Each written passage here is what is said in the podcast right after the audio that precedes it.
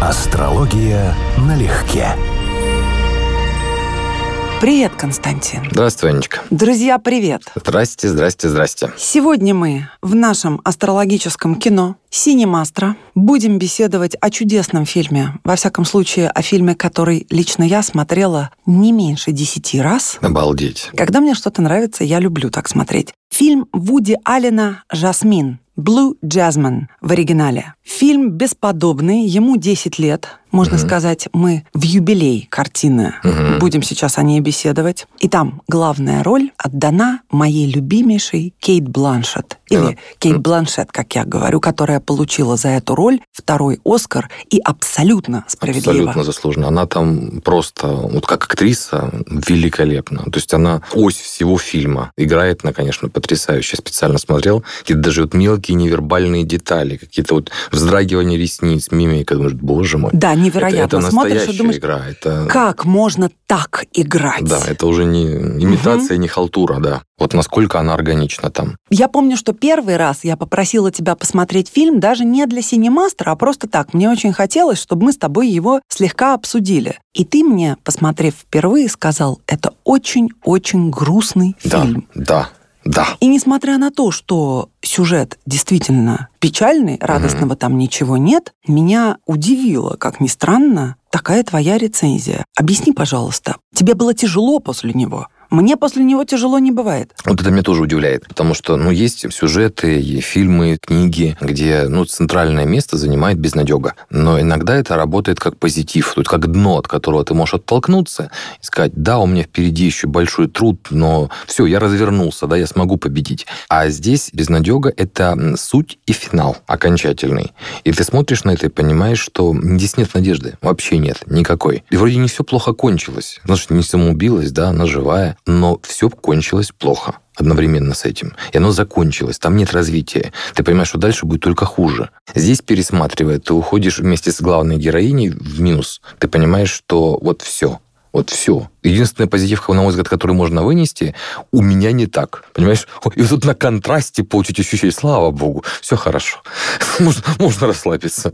Она играет Жанет, сменившую имя на Жасмин. Как водится, называю знаки зодиака актеров. Угу. Ну, известно, что Кейт у нас 14 мая, это телец. Угу. Мы ее с тобой разбирали в тельцах. Ладно, не буду рассыпаться в комплиментах, я просто угу. ее обожаю до невозможности. Она нас настолько потрясающая женщина. Как типаж актрисы, да, вот ее способность, она вызывает только восхищение. Она и внешне, как женщина, крайне интересный персонаж, очень, да? Очень. Вот прям вот интересный, не в смысле сексапил, интересный. Ее хочется изучить. Но, конечно, еще раз, после этого фильма, который ты мне предложила вот в прошлый раз посмотреть, я на нее посмотрел просто другими глазами. Ну, это талант. Это вот даже нет слов. Давай просто. говорить про ее героиню. Что мы о ней понимаем? Что в первую очередь это женщина, которая умеет каким-то фантастическим образом не видеть того, что у нее под носом. Это вообще фильм про колоссальные иллюзии, про жизнь угу. в золотой клетке, но и одновременно в пузыре угу. сознания и про то, что происходит, когда этот пузырь разрушается. Я бы сказал, что, конечно, телец сюда подходит в наименьшей степени. У нее, ну, явно то, что ты сейчас сказала,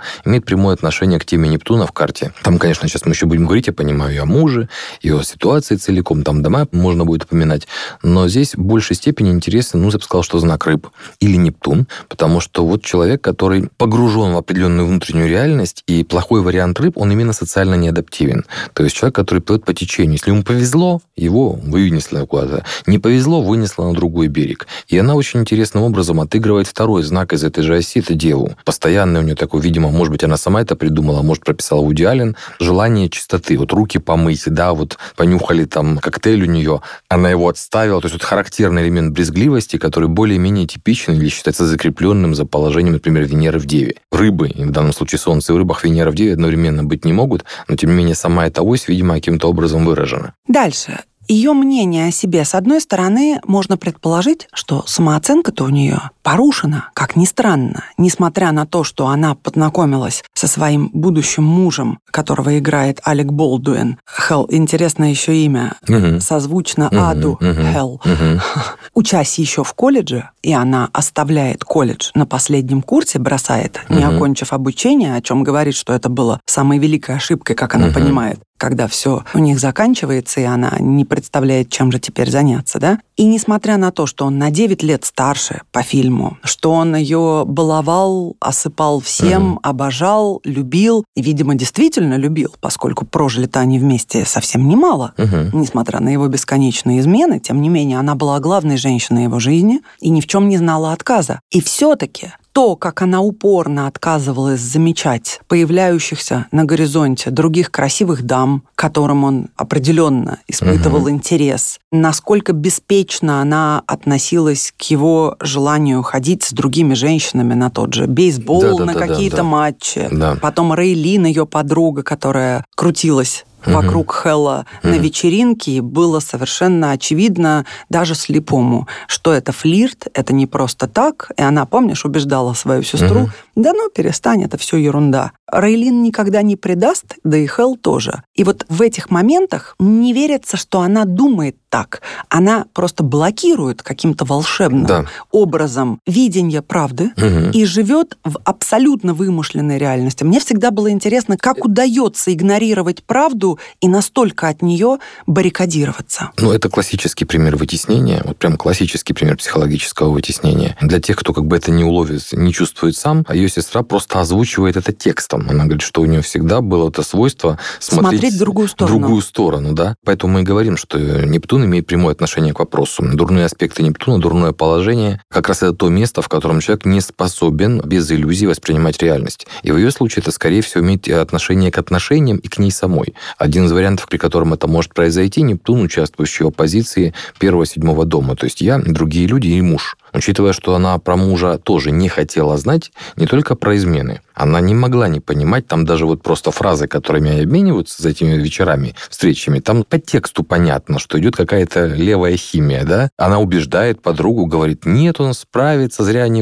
испугался он там, да, твой муж, она, помнишь, одна из подруг объясняет, что он слинял, сказал, все это уже опасные вещи. Она говорит, да ну, там вот все и так далее. Она не может этого не понимать, и тем не менее внутри себя изгоняет эту реальность. Точно так же, как изгоняет тут финальный этот аккорд, что, по сути, это она его. Ну, то есть можно было бы ожидать в карте комбинацию, при которой у нее очень тесная связь, во-первых, второго и седьмого дома, то есть деньги с мужем или вред от мужа и в дальнейшем от суда. И да, здесь существует и явный Нептун, потому что это иллюзорность, это элементы самообмана, и в том числе дурное влияние на первый дом.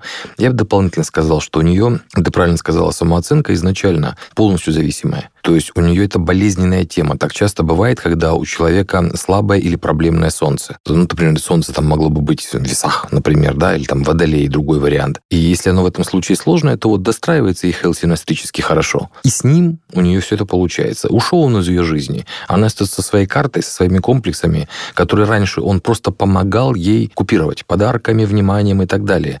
И она их не меняла. То, что мы, ну, на жаргоне называется, мы не прорабатывали это качество. То есть, по сути, порог ее самооценки с ней как был, так и остался. Она пыталась внешними заимствованиями, внешней энергией, внешними признаками, чемоданами, вещами и так далее, ну, отгородиться от вещей, которых она видеть не хотела. То есть она вынесла конфликт и это наружу. И когда ушел человек, который ей помогал этот конфликт справлять, выяснилось, что с реальностью она просто не дружит совсем. Совсем. Еще один момент. Она ведь приемная дочь вместе со своей так называемой сестрой, которая, по большому счету, ей совсем не сестра. Их обеих удочерили, угу. воспитывали приемные родители. И я думаю, конечно же, это элемент ее глубинного комплекса, что это не пафосная жизнь, к которой она стремится, и имя. Помнишь, она говорит, я сменила Жанет угу. на Жасмин. Жанет не хватало пафоса. Хотя, на мой взгляд, Жанет ну вполне ну, да. хватает пафоса. Тем более в американской среде вполне себе нераспространенное имя. Но дело даже не в имени, а вот в желании быть кем-то большим, но нереально Оказаться. являющимся, да, а кажущимся в то же самое время. Можем сказать, что на фоне практически всех женщин, которых мельком мы видим угу. за столом, или вот эта Лидия, так называемая подружка, не подружка, угу. жена кого-то из партнеров, угу. совершенно неинтересная женщина и к тому же довольно противная, как про нее Хелл говорит, завистливая пустышка Лидия. Угу. Со всеми ними она играет роль но на их фоне она женщина высокого полета, в ней есть класс. И вот эти две ее стороны, она ведь потенциально и не только академически умная, но по жизни она почему-то выбирает вот этот вот путь блокировки тотальной. Хотя в отдельных крошечных эпизодах мы понимаем, что она умная, если бы она убрала этот блок, вот. она бы понимала все тончайше, вот. очень хорошо. Я хотел бы сразу это дополнить, что для того, чтобы считать ее умной, у нее не хватает самокритики. Фактически у нее искаженное восприятие Потенциально себя. умный. Да, и это мешает ей адекватно понимать и свое место в мире, и в браке, и потом без брака, и вообще. И в итоге она оказывается в ситуации крайне психологически зажатом положении, которое, еще раз скажу, очень характерно для пораженной планеты в изгнании. То есть крайняя степень тупика, из которого человек сам выйти не может, и выходил это раньше только из-за синастрии, из-за другого человека, который вытаскивал из этого положения. И она выбрала себе способ, который тоже, опять же, показывает, что у нее с эм, Меркурием, а будем говорить так, это одна из базовых планет, по которой мы смотрим ум, тоже не все в порядке, потому что у нее это вытеснение происходит меркурианским путем.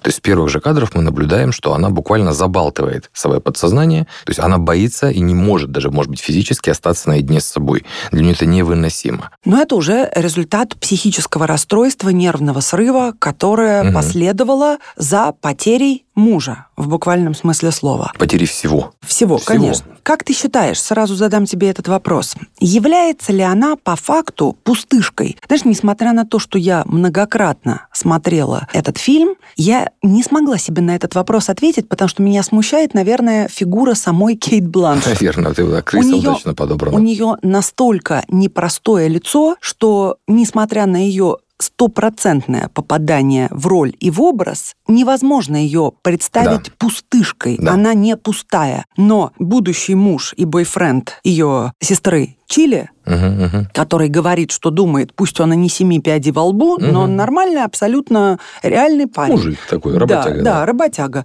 Но он говорит Джинджер, ее сестре, на нее нельзя рассчитывать, она пустышка. Но то, что на нее нельзя рассчитывать, это, это безусловно да. так. Но пустышка ли она?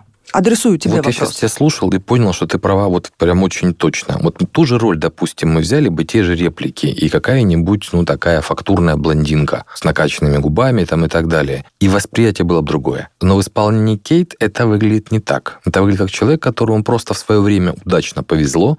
Возможно, там в карте есть какая-то поддержка ураном этой комбинации 7-2 в карте. Вот и буквально сложились обстоятельства. Интересный мужчина, да, и вместе с ним точно так же разрушилась эта жизнь. То есть, по сути, нее был потенциал, но она этот потенциал не реализовывала, потому что не имела к этому никакой не только необходимости, потребности даже не было. То есть не было внутреннего желания развивать это качество. Она закрылась от какого-то уровня жизни и от своих проблем, удачно отворачиваясь в другую сторону, не обращая на что-то внимания, закрываясь какими-то внешними признаками богатства, успеха, там, социального слоя, да, и болезненно выстраивая эти границы между нами и ими. Вот она вынесла конфликт во внешний мир. И поэтому, когда это рухнуло снаружи, оказалось, что это рухнуло и внутри. Но сказать, что это пустышка, нет. Еще раз, если бы человек был совсем пустой, пустые люди очень часто очень адаптивны. У них нет стержня. С ними что сложилось, они просто подстраиваются к реальности, куда попал. Но стержня а у она, нее действительно а она, нет. Да, ну, в ее случае, скажем, он, были проблемы с ее приобретением. В то же самое время она очень одарена в том, что касается изящных искусств. Да. Все равно ощущение, что она быстро соображает, она очень корректна, она очень уместна, она знает, как себя вести. Даже когда она играет за столом, ну, немного наигранно просит угу. принести вина, угу. беседует о платье, о чем-то, всегда есть ощущение, что в ней гораздо больше, нежели она раскрыла и показывает. Просто это подавлено, тотально подавлено. Угу. Она отыгрывает персонаж, у которого весовская тема очень выражена в карте. И поэтому один из вариантов, который мог бы быть, это, скажем, солнце в весах. Вот именно не тельцовское, а такое немножечко рафинированное, с акцентом на отношения, на эти незримые границы. И да, возможно, с неплохой или акцентированной в карте Венерой. Потому что вот она разбирается в материалах, как она говорит, да, в дизайн. Хорошо разбираюсь в материалах, вот из которых в обивочных, да, в, обивочных. в декоре. Не училась. Она просто сама из стало это интересно, и она сама запомнила, сама адаптировалась к этим вещам. Плюс вкус, плюс умение как-то себя вести, как держаться, да, не переходя границы вульгарности. И она болезненно реагирует, что жизнь ее выталкивает из этого положения. Потому что для нее это, конечно, шаг вниз. Плюс мы видим в ней черты той самой девочки-отличницы, как она говорила, что в колледже она была круглой отличницей, Когда она, переехав уже в Сан-Франциско к сестре Джинджер и остановившись в ее скромной квартире, где Джинджер с двумя сыновьями маленькими угу. живет, начинает и работать на доктора Фликера, то есть угу. устраивается к стоматологу угу. секретарем, угу. и одновременно посещает компьютерные курсы и успевает еще выпивать, ведь она на алкоголе, не только на медикаментах тяжелых. Она еще умудряется их комбинировать, там постоянно эти моменты, когда она антидепрессанты запивает столичные, на секундочку. Да, и пьет-то она водку. Вы про что? Угу. Да. То есть не слабо так, это само по себе тяжелый удар по психике. Качество все той же девочки-отличницы, у которой все летит в тартарары, и при этом она умудряется и учиться, и работать, и выпивать, и страдать, и выглядеть хорошо. Да, это есть. Она же пытается применить единственный прием, который у нее, видимо, когда-то в жизни получался. Сильнейшая сторона ее карты, да, или сильнейшая сторона ее натуры, это, во-первых, вкус венерианский, вот эти все мероприятия, что она пытается организовать и развить в теме дизайна. И совершенно видно, что компьютерная тема, да, ее просто выбивает. Для нее даже лексика тяжела. А второй момент, что она, будучи отличницей, вот она знает, что у нее это получается. И она пытается повторить этот стереотип, а он не идет. И возраст другой, и практики нет, да. Но и, и она в стрессе, еще. и она в антидепрессантах, и у нее еще из-за этого проблема, потому что она понимает, что единственное решение, которое всегда делало ее лучшей, ну, кроме Хэла, который позволял ей чувствовать себя лучшей, то это решение не срабатывает, и она попадает в режим отчаяния. Это отчаяние, которое потихонечку сваливается в безнадегу. И поэтому, когда она устраивает эти скандалы, что мне нужна тишина, там видно, что она в крайней степени стресса, у нее нет другого решения. И хорошо видно, что когда она, наконец, знакомится с человеком своего круга, у нее совсем меняется отношение. У нее жизнь появляется в лице и в глазах. Вот до этого у нее надежды не было. Она понимала, что она как вот тонущий пловец, она хватается за все, понимая, что это просто режим отчаяния страх, все, она тонет. И тут вдруг появляется то, что она знает, понимает, и что действительно ее обнадеживает. И она сразу моментально переходит вот все границы, потому что для нее это отчаяние любой ценой. Вот любой ценой надо вырваться из того положения. Страх. И задумывается она о возможности знакомства с другим мужчиной после того, как доктор Фликер, стоматолог, в чьей клинике она работает, начинает не просто за ней приударять, а конкретно захарасил ее, то есть просто позволил себе ее схватить и насильно поцеловать. Mm-hmm. Давай отвлечемся на доктора Фликера. Что-то в нем есть отвратительное. Вроде нормальный, обычный мужчина, да? Но вот в его улыбке, в mm-hmm. его мимике есть что-то отвратительное. И естественно, что такая женщина, как Жасмин, не рассматривает его как ровню вообще, в каком бы положении она ни находилась. Угу. Если бы она была в абсолютном отчаянии, она бы, как многие другие женщины, воспользовалась влюбленностью в нее этого доктора Фликера, потому что стоматолог – это состоятельный мужчина, это, в конце концов, свободный и молодой мужчина, но она его отталкивает, у нее приступ удушья, и она говорит, как это унизительно, я никогда больше сюда не вернусь у нее есть стандарты, она не собирается понижать планку. Вот это одна из причин, почему она не пустышка. Что для нее эти барьеры да. внутренние, при том, что они ей вредны и даже опасны для ее образа жизни сейчас, они для нее непреодолимы. То есть она не может переключиться в эту ситуацию. В смысле доктора там действительно хороший кастинг. Я этого актера, ну, наверное, многие упомнят по «Людям в черном». Он там играл одного инопланетянина. А я не помню. Да. И вот с таким, как у него лицом, ты видишь повзрослевшего, ну, в общем, испорченного ребенка, который так взрослым полностью как бы не стал, а если если стал, то стал каким-то очень странным взрослым. Я думаю, что женщина в нем видит именно вот эту тему. То есть это для нее очень сильный шаг назад. Допустим, вот на секундочку представить в той же роли с теми же репликами того же Болдуина. Вот там был бы харасмент. Это была бы уже ситуация вот мужского насилия. А здесь это и унизительно еще и потому, что это не мужчина для нее. То есть там была бы угроза насилием, да, но это было бы на уровне, ну, он меня хочет, и я не готова. А здесь это деградация, кроме прочего. Притом, повторюсь, он абсолютно обыкновенный нормальный мужчина, ничем не хуже ну, не миллиона других. Не с ее взглядами, привычками да, и так далее. Но объективно. Актер у нас 5 июля рак. Кем бы мог быть этот доктор, учитывая его низкий эмоциональный интеллект? Потому что не понять, что ты женщине не просто безразличен, а что она вообще не рассматривает тебя как потенциального кандидата, ни по ее мимике, ни по ее поведению. Надо быть все-таки недалеким в смысле эмоционального интеллекта. Или ограниченным в смысле опыта, потому что он уже... Но мог... он очень борзенький, он... я бы сказала, решительный. Это проблемы скорее Марса. Это вот неадекватный Марс в большей степени в карте. То есть это может быть по принципу я уже взрослый, и мне нужно ухаживать за женщинами и добиваться женщин, но я не умею как. Вот он пытается проявить решительность в момент, когда эта решительность неуместна. Так, например, может вести себя Марс в весах. Это один из его приколов. Он не, просто не понимает момента, когда надо проявить решительность и в какой именно форме. А я боюсь, что на меня кто-нибудь обидится, но вот как раз то, что актер рак солнечный, мужчина даже пишется в концепцию. Потому что он вот, вот он такой. Я его воспринимаю именно в таком варианте. Да, как а мне- какого-то, я какой-то вид вот такого ребенка, который еще не совсем вырос во взрослую личность. Не знаю. Раки такой- хороший знак, сразу говорю, да. Но мужчина-рак, да, это вот очень часто мягкая оболочка. Или, скажем так, мягкое проявление, которое вот кажется внешне, вот, а потом выясняешь, что там более глубокая, более интересная сердцевина. Я не представляю себе, честно говоря, солнечного рака, который был бы, во-первых, настолько бесчувственным к флюидам другого человека. Я перебью. Он может быть более чувствителен к своим флюидам. Та же проблема, что у нее. То есть это может быть человек, который также самозациклен. Вот ему интересно, он разбирается в зубах. Вот он про зубы и говорит, он не понимает, что это не всем интересно. Это не то, что он не видит, да, а потому что у него нет других тем. Он живет в своем узком мирке, в котором он живет своими интересами и своими представлениями о реальности. Мы, в общем-то, все так живем в этом мирке, да, у кого просто пузырь у кого-то шире и включает большее количество чего-то в мире, а у кого-то совсем ограниченный. Послушай, перед ним совершенно шикарная женщина.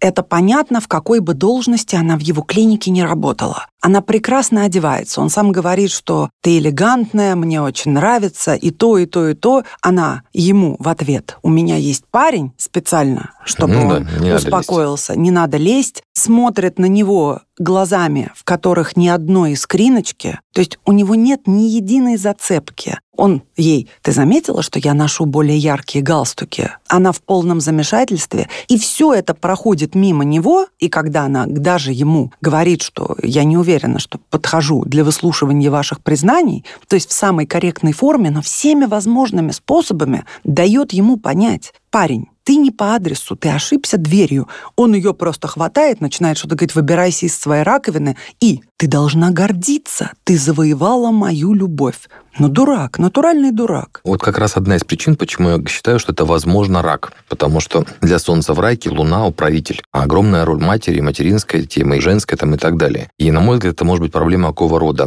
Полученное воспитание, при котором там гиперопека матери, например, да? И он получил опыт, что женщины должны с ним носиться, а потом вышел во взрослую жизнь, в которой этого не происходит. Опыта, скорее всего, получил мало. Он не понимает, как начать, он не понимает, как сблизить дистанцию. Вот дипломат, с которым она начала встречаться, он как раз показал ну, хороший мужской класс. Он элегантно сократил дистанцию, при том, что они оба понимали, к чему все идет. И это не только про эмоциональный интеллект, это про опыт, про умение правильно выстраивать. Да? И все-таки про уровень. Это общий Вот. уровень. А здесь он, на мой взгляд, да, у стоматолога он демонстрирует ситуацию, еще раз, ребенка, который вырос, возможно, в гиперопеке матери, привык, что его должны баловать, столкнулся в жизни, что это происходит не так, и, видимо, один из минимальных опытов, который у него был с женщинами, заставил его считать, что, ну, надо, во-первых, вести себя активно, мама говорила, а во-вторых, если ты будешь вести себя активно, они будут говорить нет, но это означает да, ну, что в таком стиле, да, то есть вообще не про эмоциональный интеллект речь, а про шаблонное мышление, сути. знаешь, что удивляет? Общеизвестно, что мужчины боятся очень красивых женщин, а она все-таки очень красивая женщина. То есть дело не в том, записная красотка или нет, но она женщина с классом. И чтобы такой, невзирая ни на что, так борзо ее хватал и еще предполагал хоть на секунду, что она должна гордиться его вниманием, это что-то совершенно неправдоподобное и что может быть свойственно только ограниченному глуповатому человеку. Я склонен считать, что это не вопрос интеллекта, хотя он явно, и, конечно, сам типаж в кино Эмоционального показан, интеллекта. показан, да, не сильно далеким, да, интеллектуально продвинутым. Но здесь два момента. Она секретарша, она для него не ровня, он дантист. Да, секретарша, которая с сумкой Эрме приходит и вся в брендах, Да, и но- все равно видно, и она ему говорит, что это временно для нее, что работа не мешает ей изучать декорирование. Формулировка «я бы хотела продолжить работу», она не мешает. Ну, это твои мечты. То есть у нее, видимо, логика такая. И второй момент, видимо, тоже связанный вот с каким-то мужским комплексом. Она же на голову выше физически. Она же просто выше его, существенно. И это тоже, видимо, как-то работает по материнскому комплексу. То есть вот так завоевать внимание, почему ты ко мне не проявляешь, да? Вот, значит, надо потребовать от тебя внимания, чтобы ты его проявила. Ну, наконец, да, оцени. Ну, как мама. Вот такое. Друзья, прерываемся на полусловие, наш лимит временной исчерпан. Встретимся через неделю. Пока-пока-пока. Астрология налегке.